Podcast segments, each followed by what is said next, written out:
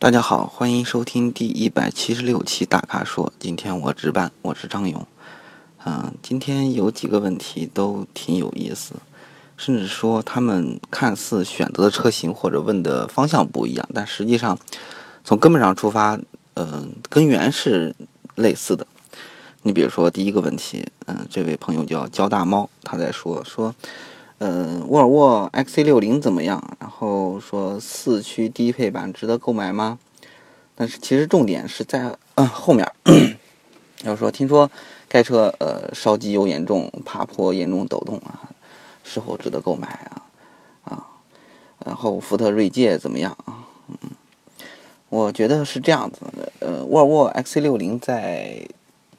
同级别就是高端豪华 SUV 里面，虽然竞争力不算最强的，但是选择它，如果你喜欢这个，就是说安全性或者北欧风格，或者说与众不同吧，嗯，家庭用完全没有什么问题。但是重点说，听说这两个字儿，对吧？我不知道这个是什么途径啊。嗯，我觉得现在信息来源和消息来源特别多。嗯，且不说口口相传，就说从网上来看的话，这种信息就非常非常多了，鱼龙混杂，你不知道该听谁的啊。嗯，我觉得你所听说的这些信息，无论对于哪款车而言，这种不好的或者负面的信息都会有啊，就看你怎么去看待了。嗯，我倒觉得不会有什么太多的影响。假如你要选择 X 六零，我觉得应该可以是放心去去选择的，没有问题。然后另外你说是，呃，福特锐界相比怎么样？我觉得这两个车并不是，并没有太多可比性。嗯，不，虽然说不考虑五座和七座啊，嗯，从使用感受以及品牌调性来说。嗯，买 XC60 应该不会对福特锐界有太大的兴趣啊。嗯，甚至说你如果说我来我来选的话，在 X60 和呃这级别车上去选择的话，那我可能会去看不是锐界，我是看奔驰 GLC。嗯，我觉得奔驰 GLC 在同级别这个嗯豪华紧凑级 SUV 里面，它是非常非常棒的。甚至达到了一个很高的一个一个水平。然后呢，X 六零，当然说，如果说 GLC 价格比较高的话，你选择叉 C 六零，我觉得没有什么问题，你可以可以放心去购买。但是要说另外一点，就是 X 六零要换代了，啊，嗯，换代现在换代的车型来而言呢，可能并不是说这个。一换了新的一款，然后它有什么质的变化？它的平台、它的技术什么之类的，我觉得不会。嗯，内饰可能很依旧很北欧。我的妈呀！我都到了这个地方了，竟然还有大货车！哎呀，啊，继续，它内饰可能依旧很北欧，很简洁。然后，呃，发动机技术即便换代了，我仍然觉得不会有太大的变革。啊，硬件上。至少在整现在整个一个车型硬件上都已经达到一定一定的瓶颈了。如果要说的话，那就是软件和人机交互系统这一块儿是变化的最大的一个地方。啊，呃，现在如果说你现在买 X 六零，那可能过上一年两年啊，新的车型出现或其他竞争对手出现在这一块，X 六零会是一个巨大的一个短板，可以可以这么确定。那你，那现在如果着急，你非要选择就是即将换代的，因为它可能会比较便宜，可能这个呃优惠上比较多。但我觉得还不如选择 Q 五呢，因为 Q 五也要换代，X 六零也要换代。嗯，但是从驾驶上来说，我觉得 Q 五再从销量上也可以说吧，Q 五的感觉真的是从硬件上说，我觉得它已经达到了一个相当高的一个水准。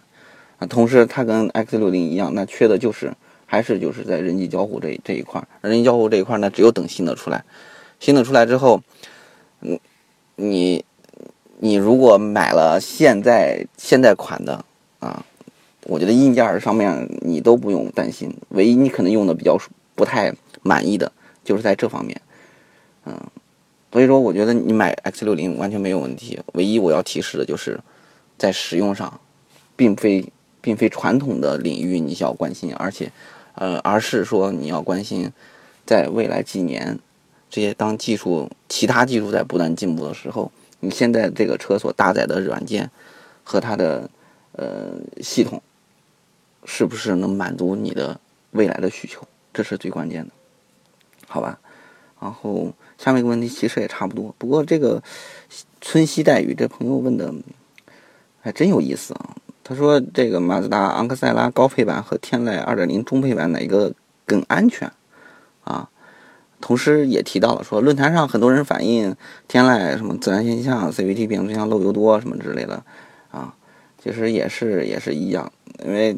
这位朋友春熙带雨，他也是说，我就家庭用，对吧？但是我仍然是看到了不好的东西进入我的眼睛，进入我的耳朵，然后进入我的心里，然后我在我该怎么去看待这些负面的东西呢？怎么去判断呢？那 我觉得论坛是一个很好的一个交流平台，嗯，每个人都有发言权利，但是更相对来说，这里面鱼龙混杂，啊，而且对一件事情，他他既然既不用负责任。也不用去去非要去解释，那没有负责任、没有解释的话，那就很容易产生一个问题，就是我愿意说什么就说就说什么。当然，这里面也有说厂家不愿意公公布的事情，那民间会对此事进行揭露啊。现在这个这种事情挺多的，但是这这像这样的问题，就看你自己的过滤能力有多强了。实际上，现在社会。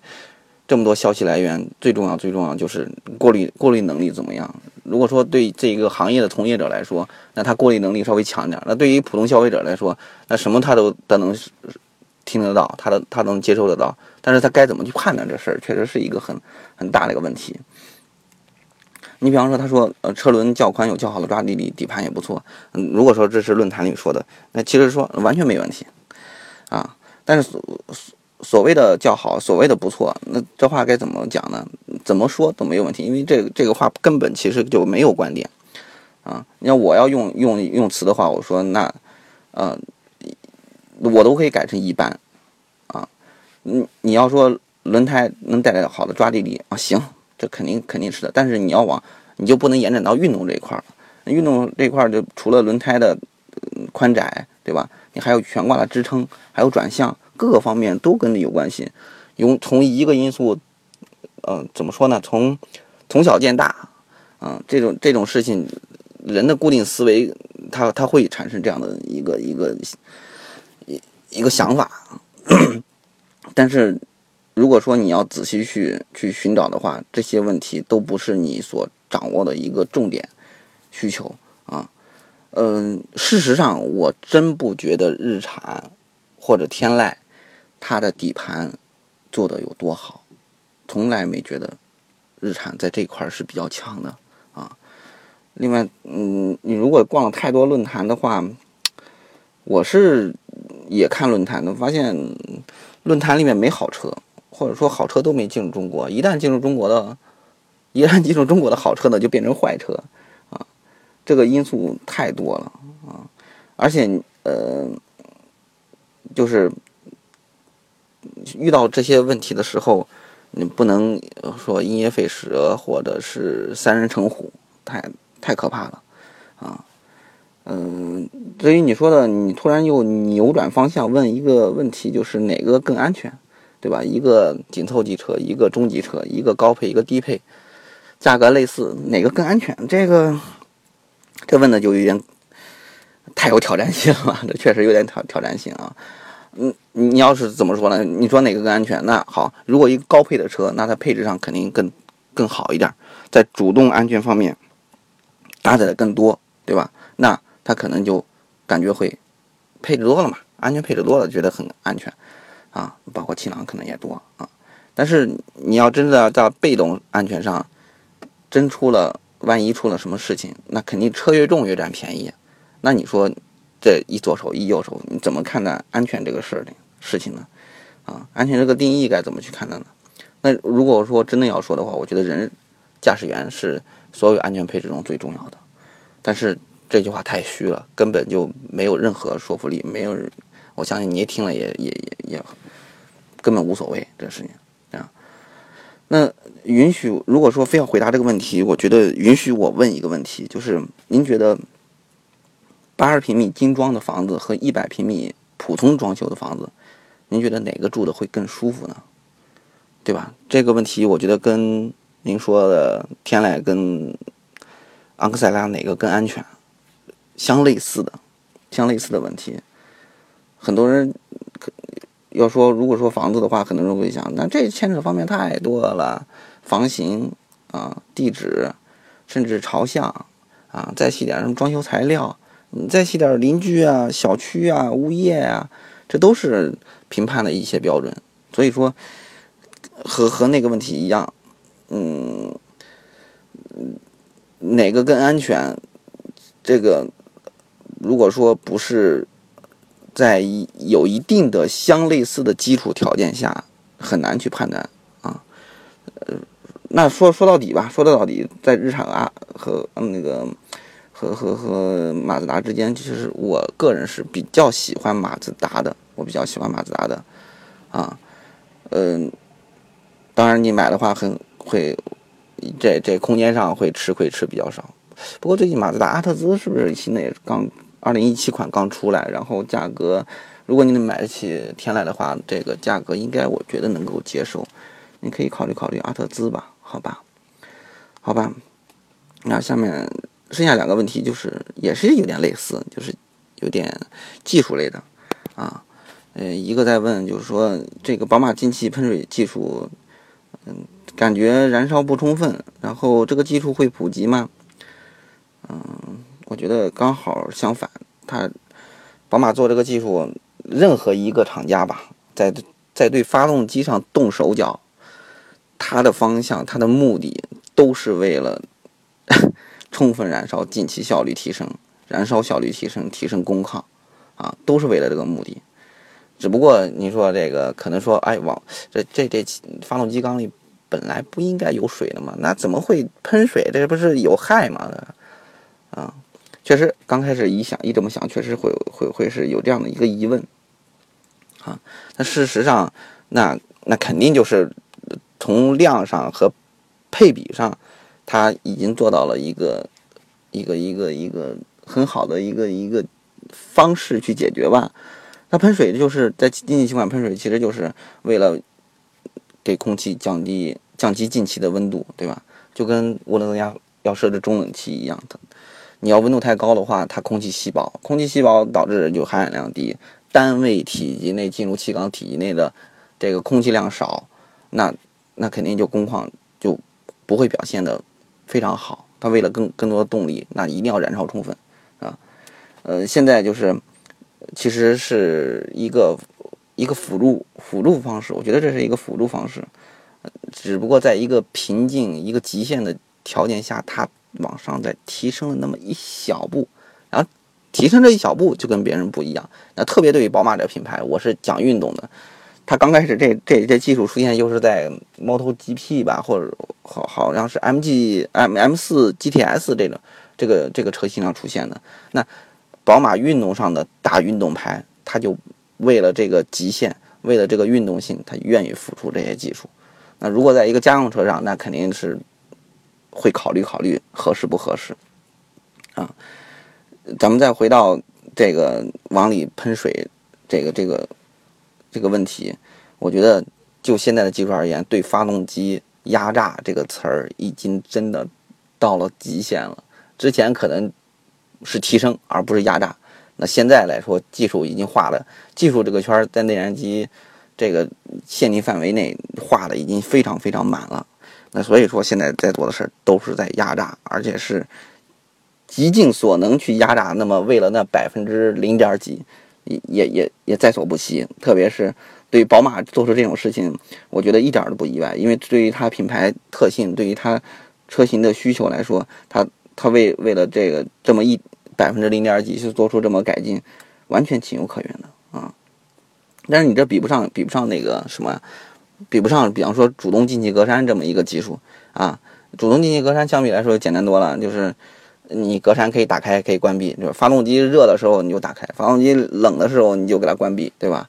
那，嗯，这这两个工况其实也是为了为了发动机更好更好的运转，更好的输出去去做出了一个技术上的一个小小变革，啊，只不过那个喷喷射系统的这个变革相比来说，比这个那肯定是更更复杂，对吧？也更匪夷所思一点啊。但是你你你要说，呃，主动进气格栅关闭，它能代替这个冷却系统吗？显然不能，它只不过让它表现更好一点，啊，喷水系统其实我觉得也是一样，呃，所以说普及，我觉得宝马先把性能车普及了，然后我都怀疑它会不会在宝马所有车型上普及。至于其他车型，呃，你如果说不是为了性那么一点的性能，然后为了这点性能，你牺牲平时的使用。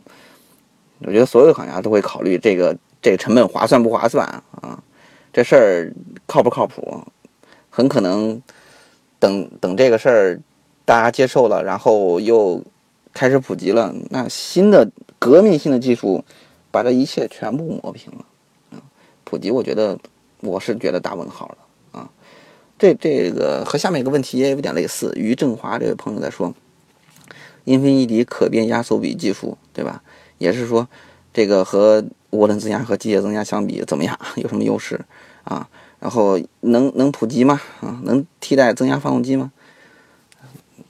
我觉得是一样的，都是就是日本人厂商可能在这个进排气这一块琢磨比较深啊。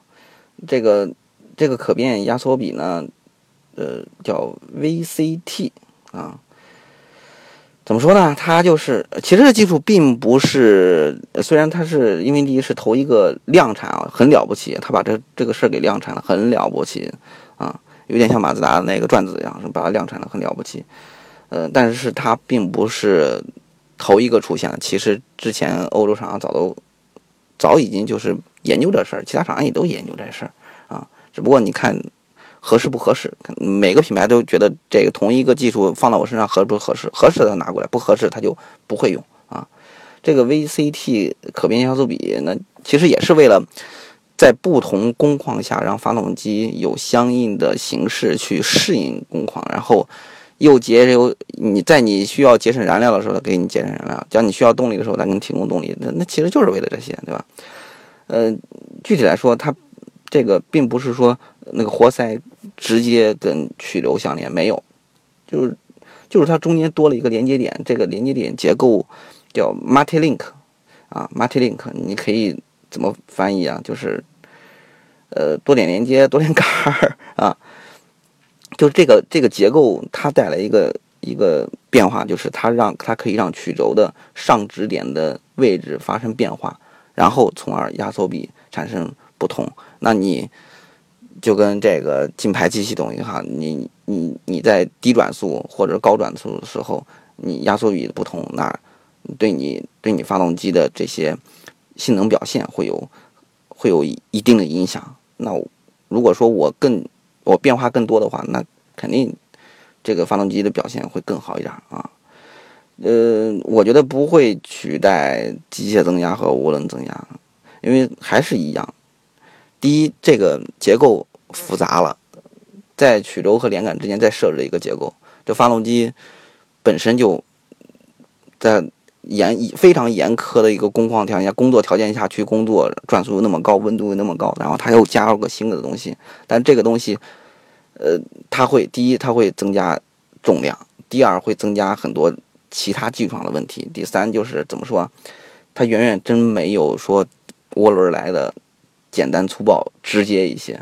啊它是一个一个一个曲线，然后我我是有一点就是觉得，嗯，解决问题它是一个曲线，一个一个曲线，就是它可能最到跟跟扭矩曲线一样，到了一个最高点，然后它过了这个曲线，它会往下掉。那呃，现在新技术解决的问题，我觉得就是它出它的出现，它可能大家觉得它能解决解决以前的问题，但是。也很可能它会增加新的问题，引发新的麻烦。为什么现代车又觉得越来越娇贵啊，什么之类的？那其实就是需求太多，然后增加的东西太多，然后导致不确定因素也太多了啊。呃，你如果说这个涡轮增压是鹅肝，嗯，就是就吃过鹅肝，就是往使劲往里塞啊，一定把你养肥了。那这个这个 VCT 这个技术呢，实际上就不是那么简单粗暴，就是说我一道一道给你吃，啊，然后红酒该配牛肉啊，刚开始开胃酒啊，后面给你这个这个水果啊啊这些，包括啊冰激凌啊，这个这只是让你让你情调上更好一点，但实际上你说真的顶饱管饿的，还是大鱼大肉，还是简单直接更好一点啊。嗯，那我觉得现在的这个这个问题就到跟前面问题一样，不，现在的发动机技术，特别是发动机技术，已经到了一个相当、相当、相当成熟的一个地步，再有新的革命性变化几乎不可能。如果有出现的话，呃，这些技术也也只是说在细微、特别特别细微的方向在一个小的调整。嗯，现在在等待的事情。不是这一块而等待的是完全能够将发动机内燃机技术完全颠覆的一个新技术出现，啊，唉，现在人类跑一百米，你觉得就跟我觉得就跟发动机技术差不多，已经到了一个极限了。再往前提升的话，只能零点零几秒提升。那你如果如果说非要往上突然涨到涨个几秒这么一个档次的话，人是做不到的。同理来说，内燃机也到了它自己一个瓶颈。好吧，啊，以上就是本期大咖说全部内容啊，欢迎大家在继续在微社区中提问啊，请持续关注我们微信公众号“车评网”，我们下期节目再见，好，谢谢大家。